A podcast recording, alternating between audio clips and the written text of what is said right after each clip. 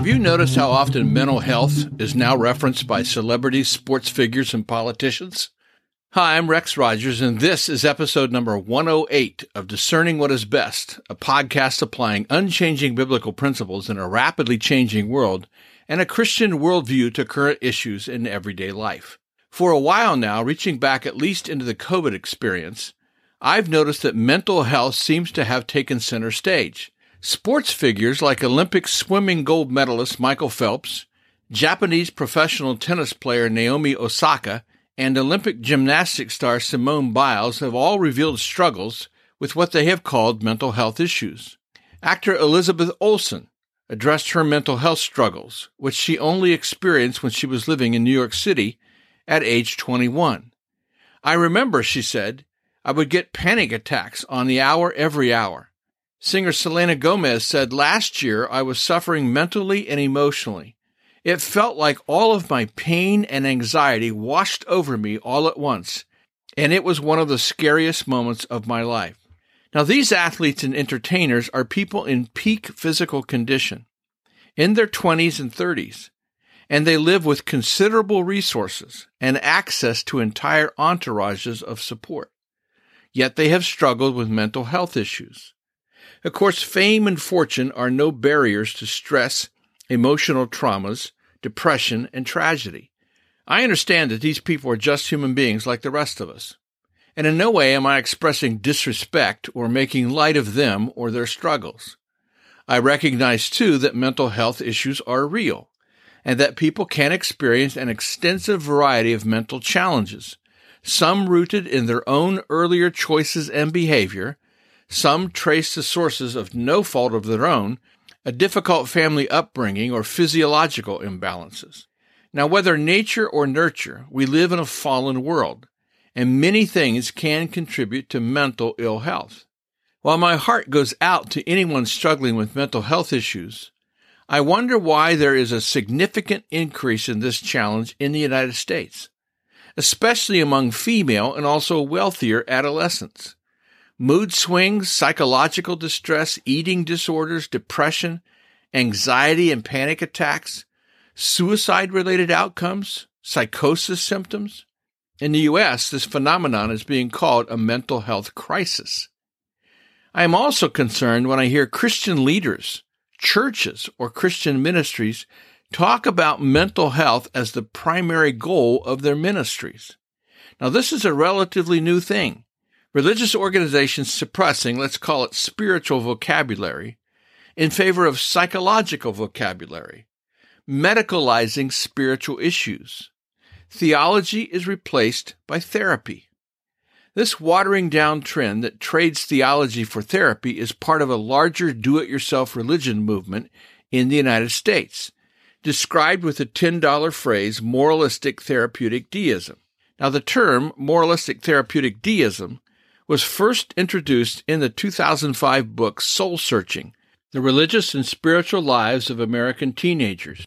The authors coined the term to describe the religious system as being about providing therapeutic benefits to its adherents, as opposed to being about things like repentance from sin, of building character through suffering, and further, as belief in a particular kind of God, one who exists, created the world, and defines our general moral order, but not one who is particularly personally involved in one's affairs, especially affairs in which one would prefer not to have God involved. The authors state that a significant part of Christianity in the United States is actually only tenuously Christian in any sense that is seriously connected to the actual historical Christian tradition, but has rather substantially morphed into Christianity's misbegotten step cousin, Christian moralistic therapeutic deism. Now, a church has become therapeutic if the gospel is reduced and reducible to the premises and vocabulary, concepts and recommendations of therapy. A therapeutic church does not speak of sin, judgment, guilt, shame, wrath, hell, repentance, punishment, suffering, crucifixion, deliverance, salvation, Satan, demons, exorcism, and so forth. It takes most or all of these to be in need of translation or elimination. The latter because they are outmoded or harmful to mental health. The former because they are applicable to contemporary life, but only in psychological, not spiritual terms. A therapeutic church speaks instead, therefore, of wellness, health, toxicity, self care, harm, safety, balance, affirmation, and being well adjusted. The question is not whether mental health is real, it is. Whether medication is sometimes worth prescribing, it is. Or whether therapy can be helpful, it can be. The question is whether mental health is convertible to spiritual health. The question, that is, is whether the work of therapy is synonymous with the work of the gospel. The therapeutic church is atheist because it has lost its raison d'etre. It preaches a gospel without God. A therapeutic church has, in a way, lost its nerve.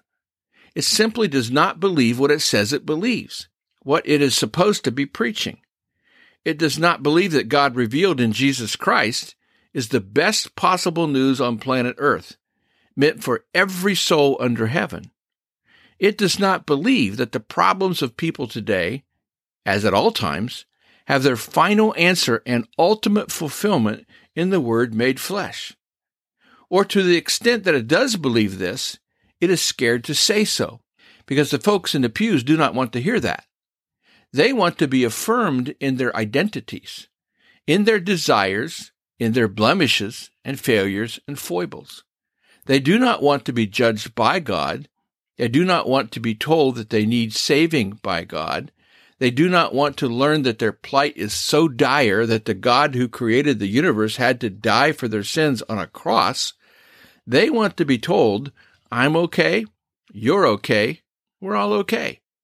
They want, in a word, to be heard, to be seen, and to be accepted just as they are. But God is not a therapist, and his principal goal in Christ is not to ensure a high degree of mental health. God, rather, is in the business of holiness.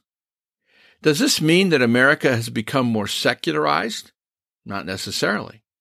Christianity is either degenerating into a pathetic version of itself, or more significantly, Christianity is actively being colonized and displaced by a quite different religious faith. This radical transformation of Christian theology and Christian belief replaces the sovereignty of God with the sovereignty of the self. In this therapeutic age, human problems are reduced to pathologies in need of a treatment plan. Sin is simply excluded from the picture. According to veteran researcher George Barna, practitioners of moralistic therapeutic deism are not anti religion or anti Christianity.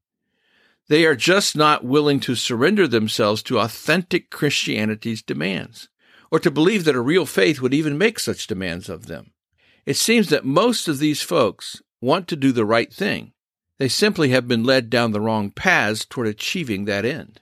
The therapeutic gospel concerns itself with people's felt needs for love, significance, self esteem, self confidence, self assertion, pleasure, and excitement.